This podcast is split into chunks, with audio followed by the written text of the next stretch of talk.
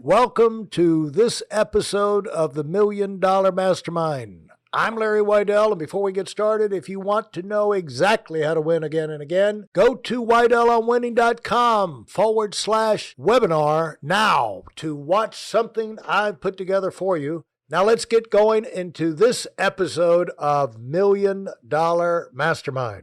I'm here talking with uh, Katy Milkman, and Katy's a lot of fun. Oh, thank you.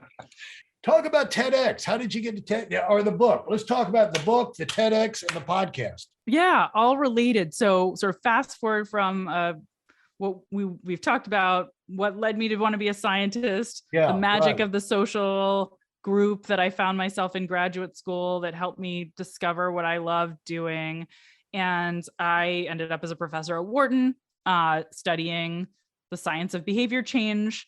Um, and the questions I was interested in are really practically useful.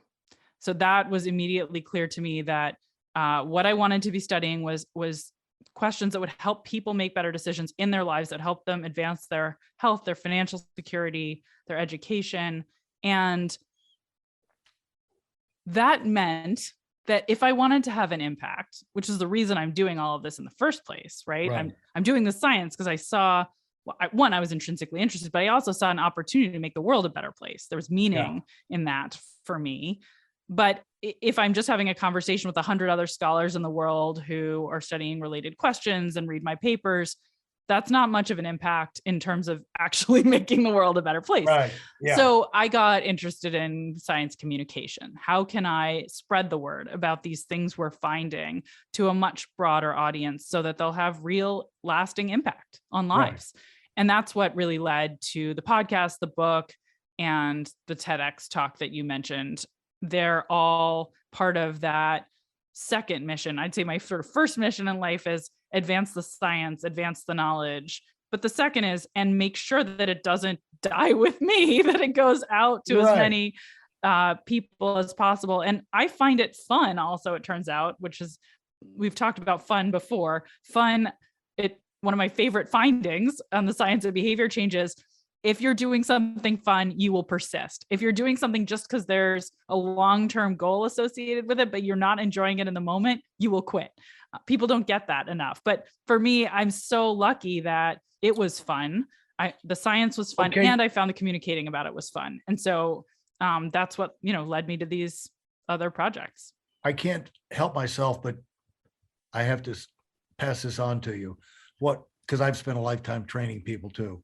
And what they keep doing things that are rewarding, you know, they get positive feedback, you know, and uh, they feel good.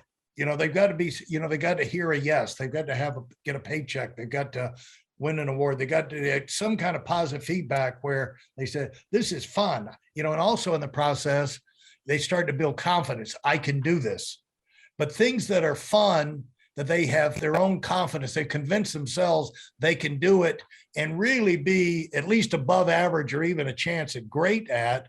Those are the kind of things that people pour themselves into but it starts with getting them those little successes those baby uh, steps of success. And uh, you know you can really orchestrate that by you know you setting them up for success uh, by you know small achievable type goals. There's Absolutely. Some of my favorite research really reinforces that. There's a study I love from the, this isn't about life achievement, it's more about sort of breaking a bigger goal into a smaller goal, but I think it reinforces your point.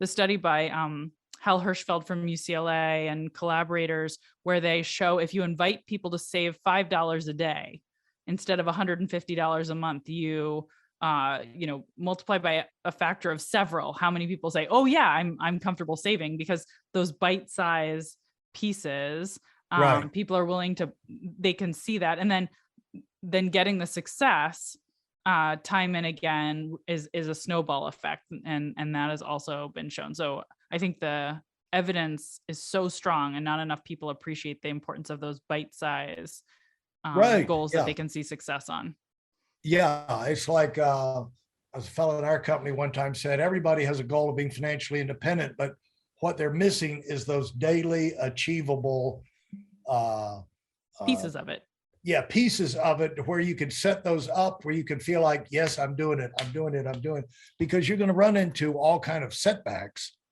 But if you have the positive things where you can say, yep, in spite of that, I got this done, in spite of that, I got that done, it helps you stay in control of your situation and uh, reinforces you moving, you know, continuing to move forward. And so what came first, the book or the TED Talk or the podcast? I think the TEDx talk was first, which was really it was a University of Pennsylvania um TEDx event and I, you know, it was a good teacher and scholar and Well, you were the. Iron Professor. I was the iron professor exactly Right. so that was it wasn't a huge leap that the local TEDx organizers would invite me to give a presentation Right. um and then All the other professors hated you. You got selected, they didn't. I don't, I don't, I don't think they even noticed Ah, actually. okay. So I, everybody's busy in academia. Yeah. I don't think anyone noticed. I don't think there was any resentment there. Um, and then the podcast, you know, I, I'd written uh, op-eds in places like the New York Times and the Washington Post and started doing some speaking that uh, outside of just, Now, you, how do you write an op-ed in the New York Times and things like that? I mean, you just write it and send it in? Do they ask Yep. you? you write it Uh, and send it in you, you you know i had in both cases that i wrote them it was there was scientific discoveries that i felt Uh-huh. were ready for a wide audience and i could communicate in a thousand words and we wrote them up and sent them in and they published it because they thought oh this is interesting Yeah. um, we wrote one about how to achieve your New Year's resolutions, another one about a really different research study I'd done looking at whether or not professors discriminate against um, students on the basis of their race and gender. Um, and we had some interesting things to say. So in both cases, they publish it, but this, you know, it starts to build a little bit of an audience, and people are like, oh, this person does science and talks about it. So I think that Those that articles, beginning. are those articles uh, uh, under your uh, name? yes, Yeah. you will be able to find them if you search for the New York Times. Katy Milkman, the Iron Yeah. I don't think the Iron Professor will They- yield Is any that part of your byline, the Iron, Iron Professor Katy May- Milkman? Maybe from here on out, I'll use that. That is a good suggestion. Actually, you will appreciate now that you're laughing. Wait a minute, I'm going to give you an even better one. Um, I have a newsletter, and I sent a joke to my former students. I was like, you know, I'm I'm starting a newsletter because so many of you are in touch and want to hear about what's going on, and I'm going to share li- the latest behavioral science. And I said, you know, I joked that I'd name it Milkman Delivers, but that's too ridiculous. And I got all of these emails and every all of my students, Kate, Katy, you have you have to call it Milkman Delivers. It has to be Milkman Delivers. What are you know, are you crazy? That's amazing. So I have a newsletter and it's called Milkman Delivers. It's better than Iron Prof, I think. And, and how do they, yeah, I think so too. And they can get that, yeah, I guess you have a website?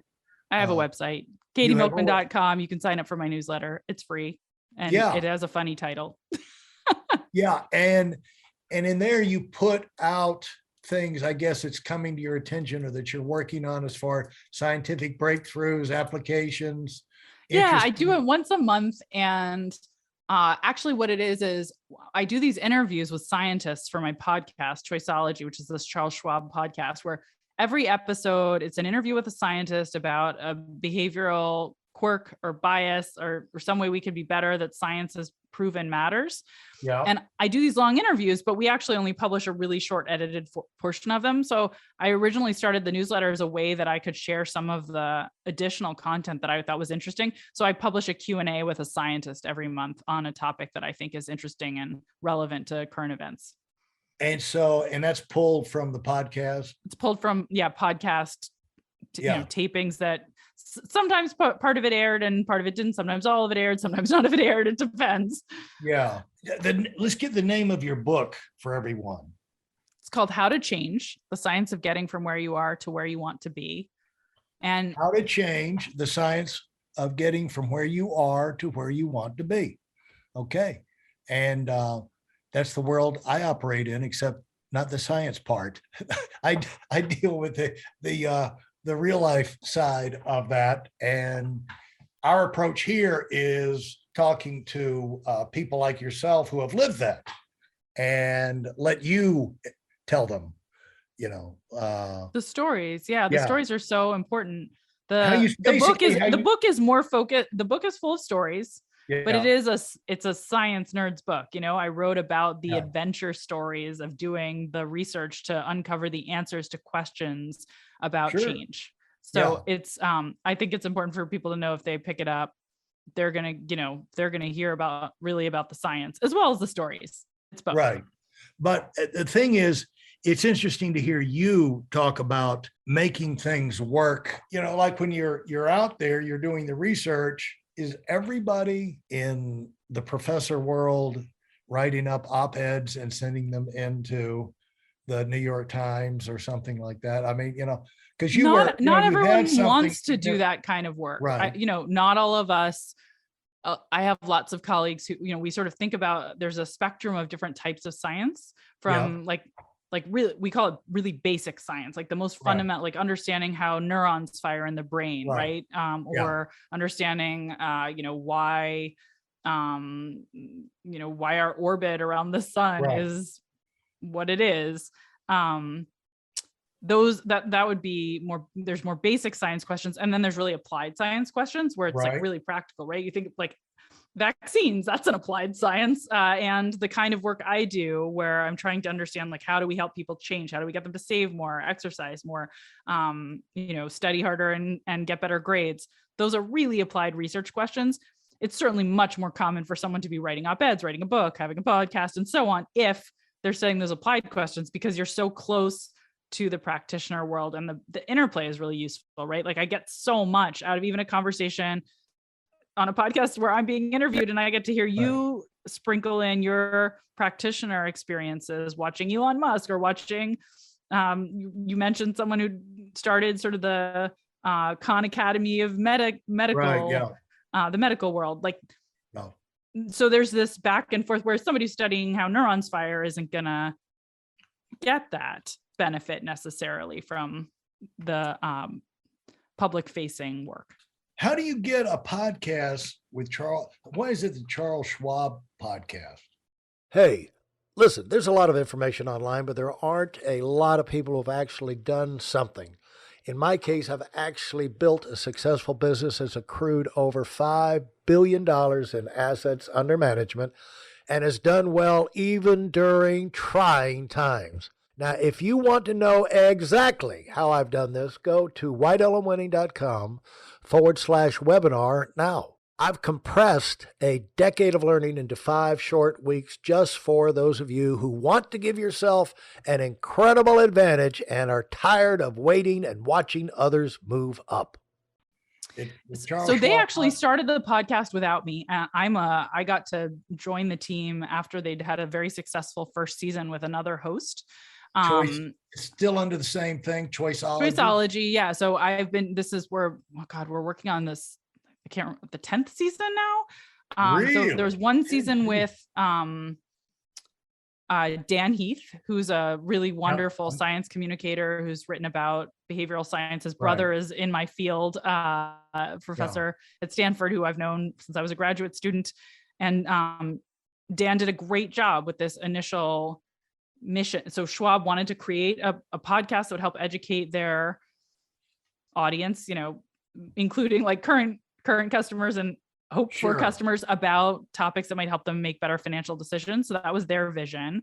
They brought him on. They wanted to have science in it. And then when I sort of came in and took over, the podcast morphed a bit because I wanted to go deeper on the science. Um, and I I I'm not sure how they found me. I sort of got and I got outreach saying, "Are you interested?" And I listened to some episodes and I was like, "Wow, this is neat." This and they have a really big audience and this is a way that I could expand the influence I'm having in terms of communicating about what I think the most interesting science is to help people. How much of your life does that take to do that? Not very much, actually. It's a very small amount of my time, which is one of the other things that's wonderful about. There's a fantastic production team Yeah, that does a lot of Right. story chasing. They do a lot of the work. Um, we choose the topics together, so I come with a Mhm. big list of things and get to choose who I'll interview, who's going to be the scientific expert, but then uh, the team does most of the heavy lifting. There's a story we tell at the beginning of each episode to illustrate whatever point we're making, and then I interview the expert. And I actually am not involved in this sort of story chasing. There's a whole other team that does all of that How long, work. how many, how many episodes a month do you put out? We make 12 a year.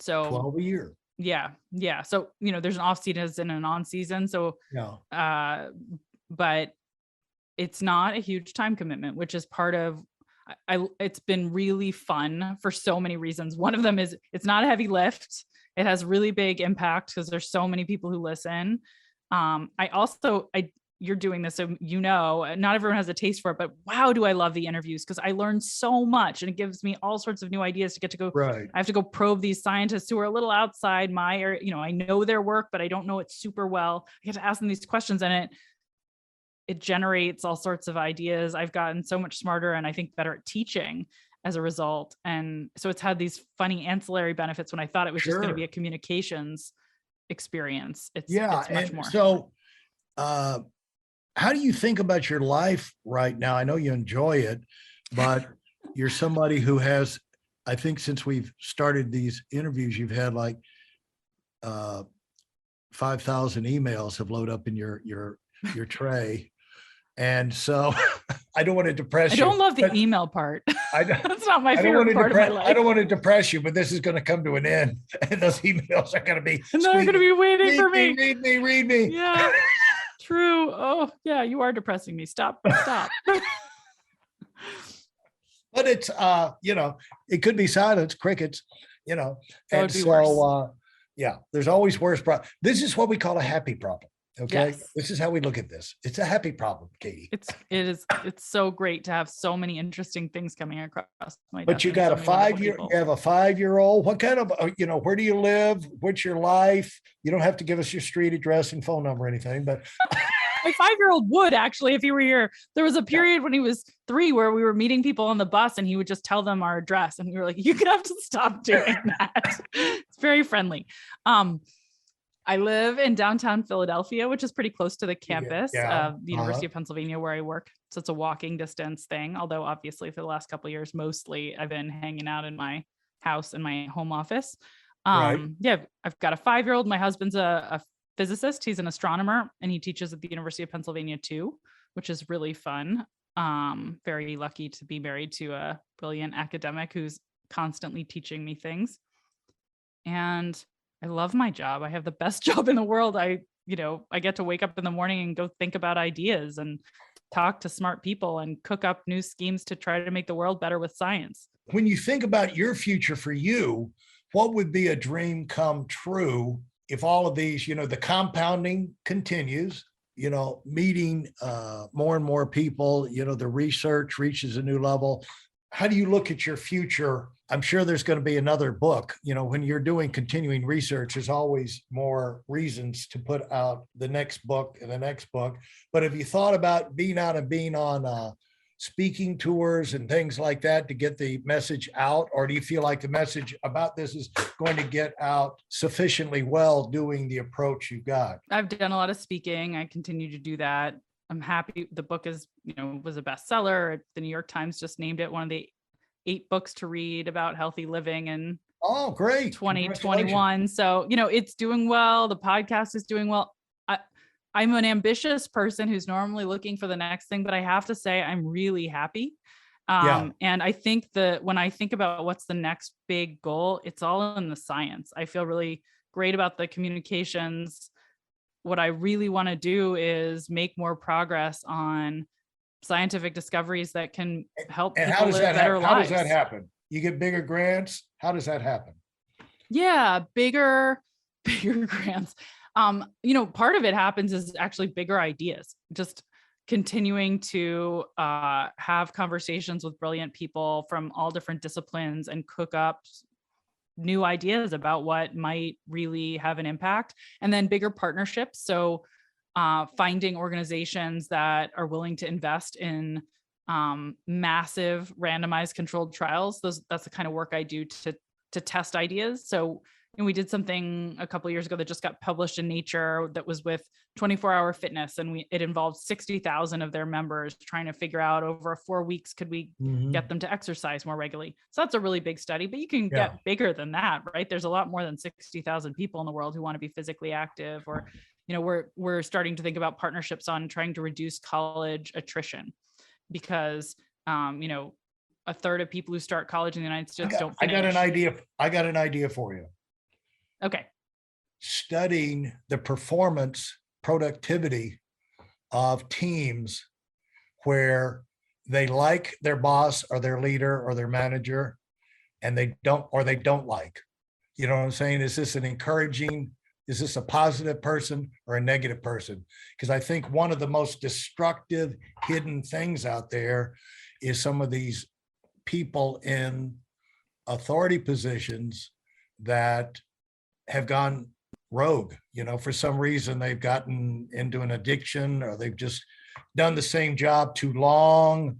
Uh, they're taking it for granted and all of a sudden now they're cooling it and they haven't admitted that to themselves, but they're like, you know, a drag on everything, everybody underneath them.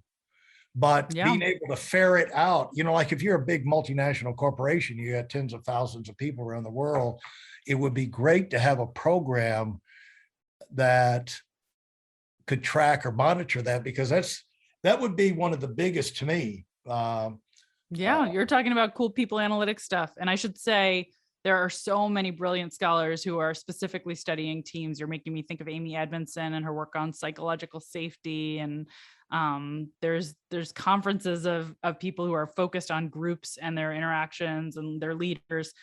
I mostly study individuals and the decisions they make about their own Right. lives and about their the outcomes that will have long-term rewards if they can see them Yeah. through, but where the short term there's some pain, right? Like putting Right. money aside or exercising or quitting Right. smoking or um, studying hard. So it, it is it's a different field, but there's lots of cool opportunities for overlap. And I I absolutely agree with you that under, better understanding teams and leadership styles and how to diagnose failure is a burning question. And but I will say there's great people working on that.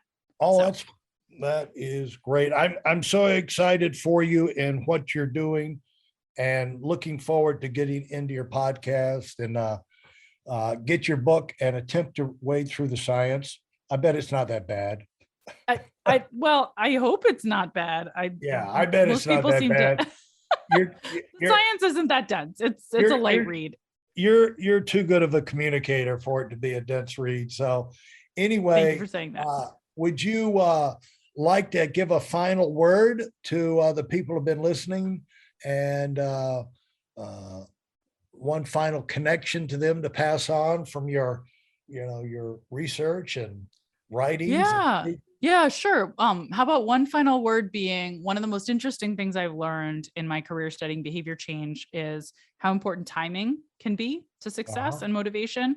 I've studied something called the fresh start effect, that there are moments in our lives when we feel like we're turning the page um, to a new chapter. We have a new beginning. And of course, New Year's is the most famous, but these come along regularly, whether it's because you know it's a monday or uh, the start of a new season or the celebration of a birthday or because you've moved to a new role or gotten a promotion or moved to a new city when those moments come we're extra motivated to pursue our goals and i just want to mention i think it's really underappreciated how much we can gain when we lean into those opportunities and Yeah, um, right. set goals properly, set goals in the way we were talking about earlier. You know, what's the bite size component you're going to uh, tackle each day instead Right. of just the big long term ambition that you may never achieve if if you if you don't break it down.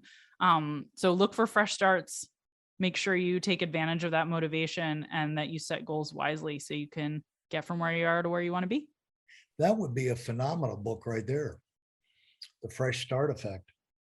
Well, it's a chapter saying? of my book. I I feel like okay, it would. I I thought Okay, about good. writing a book, but I thought it would be a little bit empty in that it just gets you started, and that's one of the problems with it. If you if all you have is the fresh start effect, you begin to change, but you don't see it through. And so it's it's a chapter. It's the first chapter. I'm looking forward to uh, staying in touch and catching up on all your research. So thanks so much for taking the time.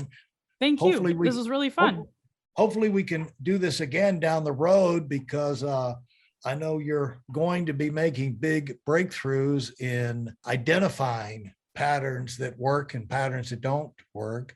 And it'd be great to hear. So thanks so much. If you enjoyed what you've heard and are dead serious about finding out for yourself exactly how this works in the real world, I've taken the most valuable business lessons I've learned over 40 years and put them into something for you to watch. Go to WeidelOnWinning.com forward slash webinar now in order to move up as fast as possible. I'm Larry Weidel, and I run the Million Dollar Mastermind. Go, go, go.